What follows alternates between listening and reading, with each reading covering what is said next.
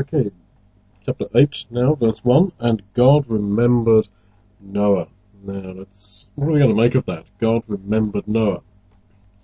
Well, Genesis is in places written from the perspective of human beings standing here on earth. Classic example of that would be the record of creation in, in chapter 1. So God remembered Noah. You could take it as, well, Noah felt that God had forgotten him. I mean, don't forget, they were about a year in the ark, and as far as we know, there was no direct revelation from God, uh, and God remembered him. That is, as he perceived it. And if that is the case, then this would be one of a few indications that Noah's faith was not absolute. Uh, you see that, I think, in God deciding to, to spare Noah by grace. And he was only righteous in God's eyes. Not, uh, I suggested in the first talk, not that he necessarily was righteous, but according to Hebrews, he was heir of the righteousness which is by faith and not by works. and of course, you got this uh, business about him getting drunk uh, in, in, chapter 9. Uh, and there's a few other indi- indications that his faith was not absolute. Uh, maybe making the whole, which we're going to think about uh, later on in this talk, uh, to let the let the dove and the raven out to, to see what was going on. But there was an element of impatience there in him, which of course is quite understandable. It was a scary experience being locked up in that boat. but God remembered can also give rise to a few other thoughts. I emphasized in the last two talks the, the role that the angels played in, in the flood process, in what I call the mechanics of the whole thing. Now, now and again, we do come across what I would call the language of limitation, whereby God is spoken of in very limited terms, like he remembers something, implying that, well, he had forgotten, but now he remembered. And, well, maybe that this is uh, appropriate because it's talking about the, the angels. You'll notice uh, this is Elohim in verse 1, God in, in small small letters, uh, not, not Yahweh. But um, to, to be remembered before God can also mean to, to have mention made of you. It's rather like when Joseph is in prison, you remember he foretells the dreams of the, the butler and the baker, and he, he says to the butler, please remember me before Pharaoh. He means make mention of me. So it could be that God remembered Noah in the sense that the angels, the Elohim, made mention of, of Noah before the council of heaven. There is this idea in the Bible of a council of heaven. The clearest example, I think, is in 1 Kings 22, where God says, right, Ahab's got to die at Ramoth Gilead, and all the angels are there on the right hand, on the left hand, and he said, so, so what do you reckon? And they come up with different ideas, and one of them says, well, I'll make his prophets lie to him. God says, right, that's it, you're the one, off you go, and so the angel is empowered to do that, and he goes off. So there is this idea of uh, a council in heaven, where God discusses his intentions, his plans, with the angels. And it could be that this is a reference to that, that the Elohim remember, that is, they made mention of Noah before God. And then verse, uh, go, going on in verse 1 of chapter 8, and God made a wind to pass over the earth. Well, Psalm 104 verse 4, God makes his angels or his spirits winds. Sorry, he makes his angels spirits or winds. So then it could be that the angels suggested this to God, and God sent out a wind. God makes his angels uh, winds, Psalm 104 verse 4, uh, to pass over the earth and to make the waters assuaged. But there's a few other ideas. God remembered the righteous in Sodom, we're told, Genesis 19 verse 29, in response to Abraham's prayer. And the idea of God remembering things is also connected, I think, with uh, with prayer. And so I wondered if God remembered Noah um, because of his prayers. Um, you, have got the uh, a, a number of examples of where God is described as remembering somebody because they had prayed. Um, so it could be that Noah was there praying for a shortening of the days, because God didn't actually say ahead of time how long this whole thing was going to take. Um, and maybe God shortened the uh, intended time because of Noah's prayer. And again, I think that's relevant to the last days that the days will be shortened, or else otherwise no flesh would be saved. That time periods can be changed by God in response to human prayer. Uh, about God remembering uh, as a result of prayer, uh, Genesis 30 verse 22, uh, we're told that God remembered Rachel when she was praying to God to get pregnant. So uh, the idea is connected with, with prayerfulness. So then, maybe he was there praying for, of course, the, the days to be shortened for the end to come, which is, is quite understandable. And so the waters returned. Verse 3 The waters returned from off the earth continually, Hebrew, in going and returning.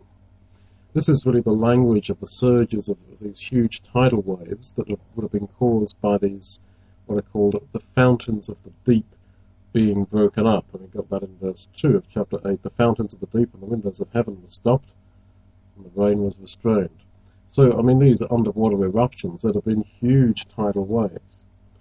Now, that means that it would have been a very rocky ride in the ark. They weren't just floating around, they they were absolutely being blown around and the huge tidal waves hitting this this boat and rocking it all over the place. And of course, that is a picture of our, our life in Christ, is it not? That we are saved in Christ, but it's not a passive ride, and it certainly will not be in the last days. Now, chapter 8, verse 6. We need to have a little look here at the translation chapter 8, verse 6, At the end of forty days, Noah opened the window of the ark which he had made. Now, the, the Hebrew definitely means the window which he had made. Now, this is not the same word, this is not the same word as you have in the AV of chapter 6, verse 16, where God says um, that, he, that, that Noah should make a window to the ark the RV has light, and I did mention earlier that that is a, in an earlier talk that that is a, a, definitely a wrong translation. The word definitely means a light. And I suspect the AV has said window quite wrongly um, to tr- try to connect with this idea of uh, Noah making uh, a window in chapter 8, verse 6. But it definitely is, is a totally different word or a totally different meaning. And here in chapter 8, verse 6, it definitely means a window, an opening. So he opens the window which he had made in the ark. Now he wasn't told to do that. He was told to make a light, but not a window. So it seems to me that Noah made a window, and out of that window he sent forth a raven. Verse 7. He wanted to know whether the waters were drying up. Now, I think there you see something of the humanity and the, weakness of Noah. Now, I don't say that to knock him down. I mean, as you know, I think he's a, he's a great guy, uh, but great, great brother, great believer. But his greatness, like all these characters, is really because of his weakness. Because I mean, he was just a, a man like we we are, and it would have been a terrifying experience stuck in that ark um, only with, with God's light, no, none of the light, the natural light that he was used to, um, being tossed around for, for a year nearly. And then he, well, he sends, he, he makes this window, this little opening, uh, must have been pretty small because it talks about uh, verse 9 of him putting his hand out of it and pulling in the dove. So it was more of a, a spy hole.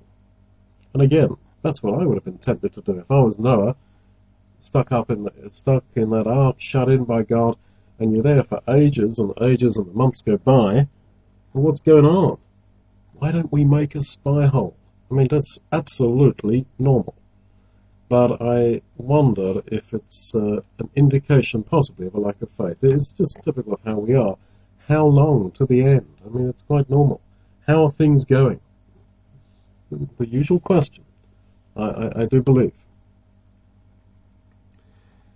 Now, this idea of sending out two animals to know the state of the land, I have said that in I think the first talk that a lot of the ideas in Genesis are the seedbed not only for the rest of Scripture, but they they are, they set up themes that then follow through the Pentateuch, the, the whole uh, book from Genesis to Deuteronomy that Moses wrote. And I think this may connect with Moses sending out the spies to know the state of the land. And I think that that was really a lack of faith, that the angels had gone ahead to know the state of the land. Uh, they knew it was a good land. They didn't need to send any spies out there. Uh, God had told Moses that he had gone ahead, and if they just kept going, they would take it. And in fact, it was sending those spies out that caused all the problem. I mean, the, the, the 12 spies. I mean, uh, originally they came back and said, no, we can't do it. Uh, and so the people ended up rejecting God and wandering 40 years in the wilderness. Anyway, verse 9. the dove goes out but found no rest. It's the same word for Noah. She found no Noah. There was no Noah out there. and she found no Noah, no rest for the sole of her foot, and so she returned. Now, the same Hebrew words here all crop up in Lamentations 1 verse 3. This is where uh, Judah has sinned and, and uh, they're, scattered amongst the, uh, the nations, and they find no rest for the sole of their feet as they tramp the Gentile world, and yet they were to return to, to God. Verse 9, so she returned. Now, I think there's a definite allusion to this in Psalm 116, verses 6 and 7. Psalm 116, verses 6 and 7. Uh, uh, actually, the whole of Psalm 116 has got a number of allusions in it to Noah and the flood, but I, I'll leave you to work those out.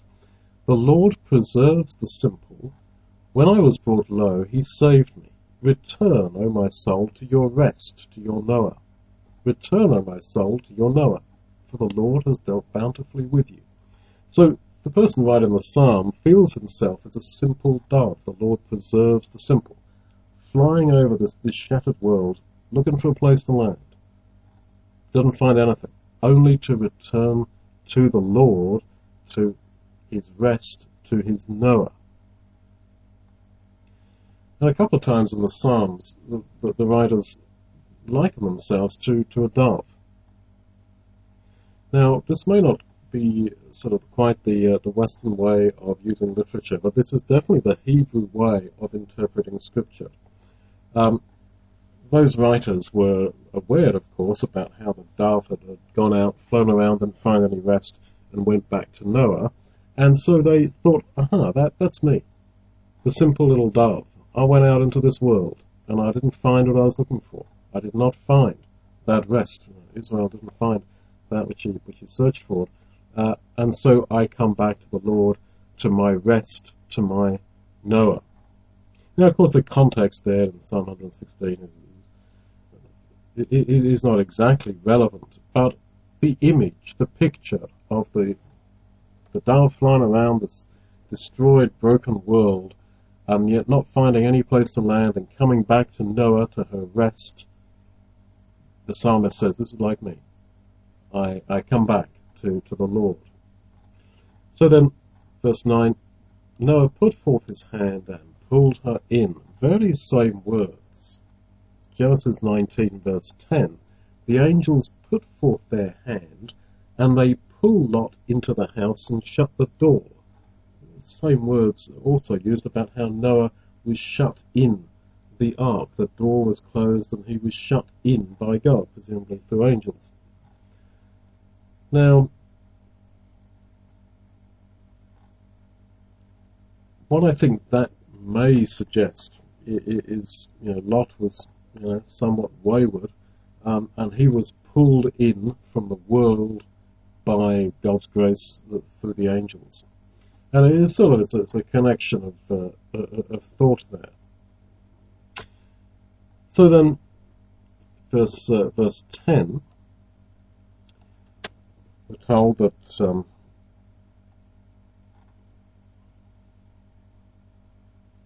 Noah stayed another seven days.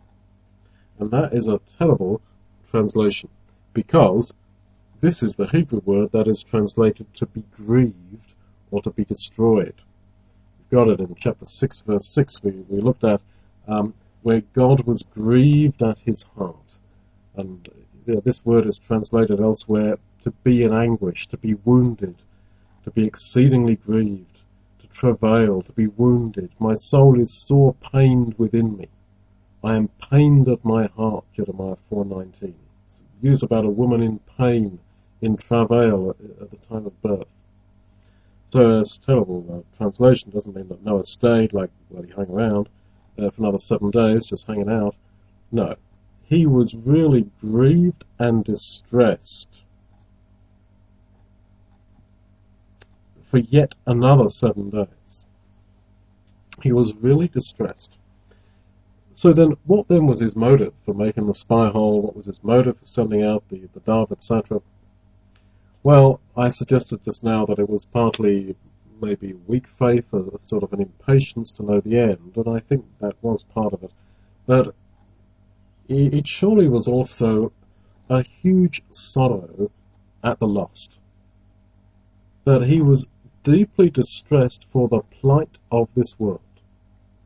He was hoping, I think, that the dove would return with some sign of civilization, even some hint maybe of human survival. He had this huge grief for the world that once was. He preached to them, don't forget, for 120 years. And so he didn't think, well, that's their problem. Uh, he would have thought of the guys he bought wood from, maybe, the faces of the women his wife had bartered with, memories of his own brothers and sisters. And yet he was grieving for it, and I said that they'd not only sniggered and laughed at him, but I'm sure that they also persecuted him.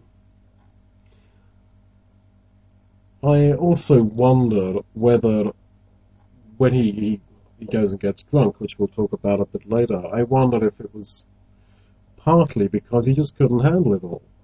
He just was so gutted at what had happened. now, there should be in us, as there was in Noah, a grieving for this world, just as there was in God. So when we're, we're told that in verse 10 that he grieved he stayed, in this terrible mistranslation of the AV, uh, he grieved for yet another seven days. Um, yeah, his heart was the heart of God. God grieved, chapter 6, verse 6, and Noah grieved. Now, that is a challenge, to have a heart that is broken for the lost. That is so grieved for humanity. This is very different to the smug sort of attitude which I'm afraid one meets in some of our circles, whereby we almost rejoice that the world, of course, they're not interested. They're this, they're that, and we are so much better than them.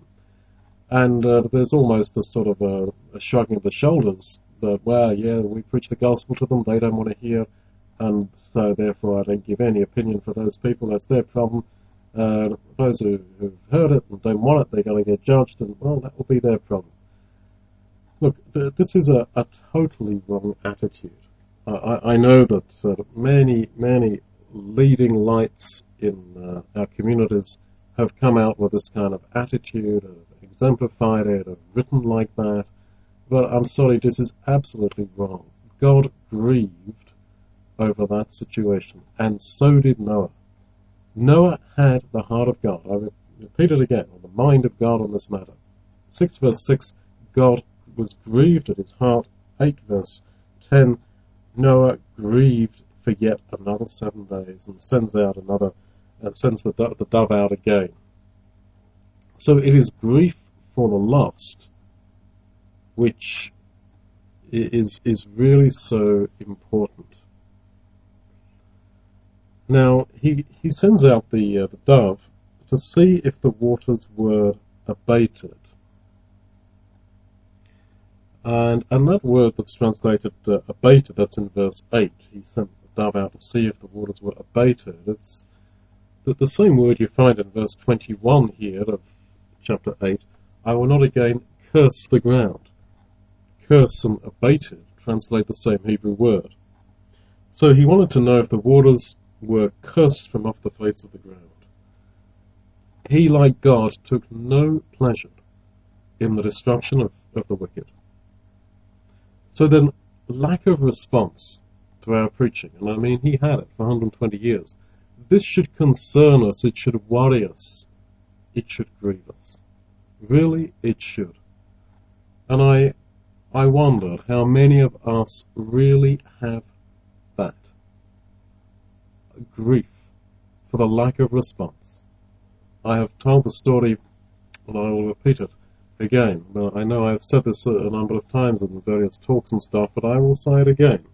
Of how when I was a young fellow, maybe 16, 17 years old, just baptized, we had a campaign and distributed a load of flyers, and we had this talk in a hall, and nobody came. Uh, absolutely nobody. Well, I went to the toilet and I opened a toilet door, and oof, there was an old brother standing there, and he hadn't locked the door, and uh, like he was crying, and I was like, "Well, are you all right?" He said, "Yeah, but yeah, but nobody came, did they?" And I have never, ever, ever met anyone who has had that level of grief for the lost. And it wasn't that he was, you know, some sort of highly emotionally unstable person. I was surprised because he seemed to me quite normal, balanced, stable kind of person. And so it should be that we should grieve for the lost. And we keep asking ourselves, uh, internet forums, discussions, chats, emails, how can we preach more effectively? Well, I, I'm not sure that technique is the answer. Of course, technique plays a role and has a, a, a bit of uh, relevance to the question, but I don't really think so. It is the state of, I mean, I don't think it's the ultimate issue. It is the state of, of our heart. It is a passion for the lost. That is what it is, I think, the prerequisite for successful preaching. Now, verse 11. The dove came into him in the evening, and lo, in her mouth was an olive leaf plucked off. Now, sorry, but again, a poor translation. Leaf there is definitely better translated branch. So she comes in with an olive branch in her mouth. Now, 2 Peter 2 verse 5 says that Noah was a preacher of righteousness, but a Greek uh, really means a herald. He was a herald of righteousness. Now, in the uh, ancient world, heralds carried an olive branch, like Mercury was the herald god, and he had an olive branch in his hand. So he might have understood that Noah might have understood that now he was to be the uh, the herald of this new age of of righteousness. and that he was to go out into this world with this message from God. And uh, again, the olive branch uh, was uh, in the hand of the, the herald was really supposed to, to reconcile people. The olive branch was actually thought to have power over over snakes. Now, whether I mean, these ideas apparently were, were current in the very early history. So whether Noah picked up on that or not, I don't know such a tragedy, but with that encouragement to go out and take this wonderful heralding and message uh, message of righteousness into the world, he he comes out of the ark and, and gets dead drunk. But we'll, we'll talk about that later. Now, the dove comes in with a broken off olive branch. Now, there's one other place in the Bible that you read about a broken off orange, uh, orange branch, uh, a broken off olive branch. And you know where that is. It's in Romans 11, 17 to 24, where Israel is described as a broken off olive branch that needs to come back to God.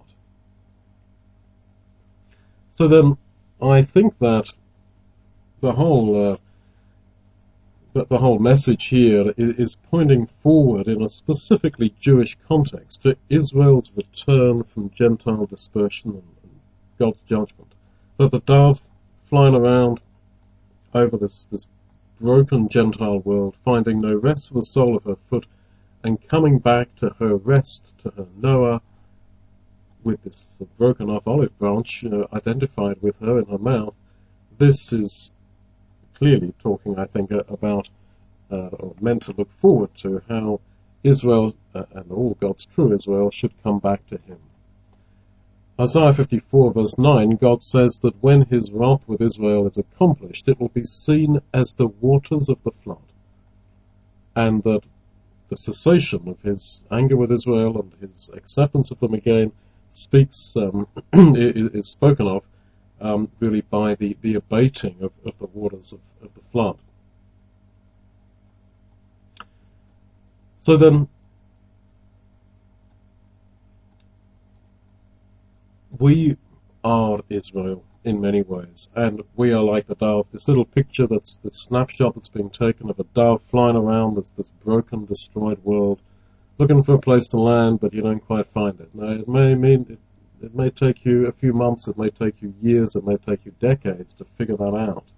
But there is no place to land. Maybe you, you, you like Israel, can spend, as it were, millennia trying to figure this out. Like Solomon, try everything there is under the sun. But in the end, it isn't there. There is no rest for the sole of our feet. And we have to come back, in the end, to the Lord. So then, verse 12, and he stayed another seven days. Now, AV really made a mess here. This is not the same word as in verse 10, where he was grieved for another seven days. This uh, means to be patient, to wait, to, to, to trust. and so he waits patiently for another seven days. Oddly enough, that's sort of alluded to, I think, in 1 Samuel 13, verse 8, where Saul tarries, same word, seven days, but then he impatiently offers a sacrifice rather than waiting for the Lord. See, I think that's how Scripture is written, that it all sort of comes together and, and it's all sort of alluding to uh, to itself all the time. These snapshots are taken, and maybe you may say out of context or whatever, but they are then applied to people and us and, and situations and, and Israel um, because it's also visual. You know, you can visualize this whole situation with the flood most of the people who have been God's people down the years were illiterate. And uh, that's why I think the, these things are picked up and, and alluded to. So then, verse 13, and it came to pass in the 601st year, that's of Noah's life, that the waters were dried up from off the earth, and he looks out, and behold, the face of the earth was dry. But it's really, that word really means waste, destroyed, desolate. And again, I wondered if that's one of the things that led Noah to, to hit the bottle in, in chapter 9. Anyway, verse 17 Bring forth with thee, with you singular, out of the ark, every living thing that's with you, etc., etc. Again and again, Noah is set up as the Saviour. And in verse 20, he builds an altar. Now, he wasn't asked to do that. This was on his initiative. There had been no altar stipulated previously. God had asked Noah to build an ark, but now on his own volition, he builds an altar. And I think that's, that's how God works with us. That he may, in, in our earlier spiritual life, uh, revealed his commands to us, and we, we all, I think, legalistic when we first baptize. We see commands and we, we try to do them. But then later on, we, we learn from that and go on on our own initiative. And God smelt, verse 21, a sweet savour. Now, that word sweet, Nikoa, is translated, uh, is related to the word Noah. Noah's sacrifice was a Noah, a Noachic savor to God. So Noah was his sacrifice. That's the point of the wordplay. That the sweet that Noah sacrificed that God smelt was Noah. Our lives are sacrifices being offered up. Just as the Lord Jesus was an offering of a sweet smelling savour, Ephesians 5, Noah was his sacrifice in that sense, as we are to be ours. And we each have this unique smell to God. There was the smell of Noah, the sweet savour. There's a smell of Duncan. There's a smell of Cindy. There's a smell of each of us to God. And, and that's wonderful. But we have a unique relationship. And God is so touched by this that 21, we get a, a unique window into the, the very heart of God. And God said in his heart, it, it, he didn't uh, go and tell Noah this. I mean, what God says to Noah is later on in chapter 9. But at this point, we're told when uh, God smelled the sweet savour, the, the Noah savour, he said in his heart. Now, isn't that amazing that we can touch the heart of God? That we, little people down here, can touch them, the heart, the very inner mind of God. And then God makes, makes a concession. He says, well, I will never again use a flood to destroy the earth because the imagination of man's heart is evil from his youth. Well, God knew that, didn't he? He knew the imagination of man's heart was evil. But it's as if God, in a sense, reduced his expectations, or he cut us some more slack. He made concessions to humanity, and God does make concessions. Um, you, you, see it in the, putting together the Bible teaching about, about marriage, particularly. God cuts people slack. Um, for the hardness of Israel's heart, God allowed them, the Lord Jesus said, to divorce their wives. But from the beginning it was not so. Now, if God can cut people some slack, if God can make concessions to humanity, we also ought to have the same spirit. This is absolutely not the same idea as saying, well, this is cut and set in stone, and that's it. Uh, this is the whole problem with, with legalism. now, of course, on the other hand, I, I mean, you can, you can take it all to, to, an extent where God's principles mean nothing, and we can no longer tell right from wrong. And of course, I'm not saying that. But I just think it's wonderful that because of Noah, because of the, the Noah savor, the smell of Noah. Noah serving God on his own initiative. He touches the heart of God, and God makes a huge concession to all of us. So then, let's think about this idea of serving God on our own initiative. Because it's not just a case of, you know, legalistic obedience. God said, do this. God said, get baptized. So I get baptized. Now, what else have I got to do? Um, as we mature, I think, in Christ, we see that we're in a, a live relationship with Him. And we serve Him on our own initiative. And I want to ask you, in what ways are you using your initiative to serve God. Because one of the problems with church life or ecclesial life or being in a denomination, not that there's anything wrong with these things of themselves, but the whole thing gets so structured. The whole thing gets so institutionalized so that individual initiative is kind of crushed. Not, not purposefully, not intentionally, but that is what happens. And yet the whole beauty of what we've just read here is that, okay, God told Noah to build an ark. Yeah, he does that. Uh, and now he says, well, I'll build him an altar. And he makes a sacrifice. Well, you know, God didn't tell him to do that. And it just touched the heart of God. And so that's the final thought then for this session. Let's go away and think about how we can take an initiative, no matter how small it might be, sending somebody a card, phoning somebody, maybe putting a little advertisement for the gospel in the shop window, whatever it might be, getting hold of some flyers and distributing leaving them around the place. Just some little initiative, printing some business cards, some calling cards, um, advertising the gospel or some website or, or whatever.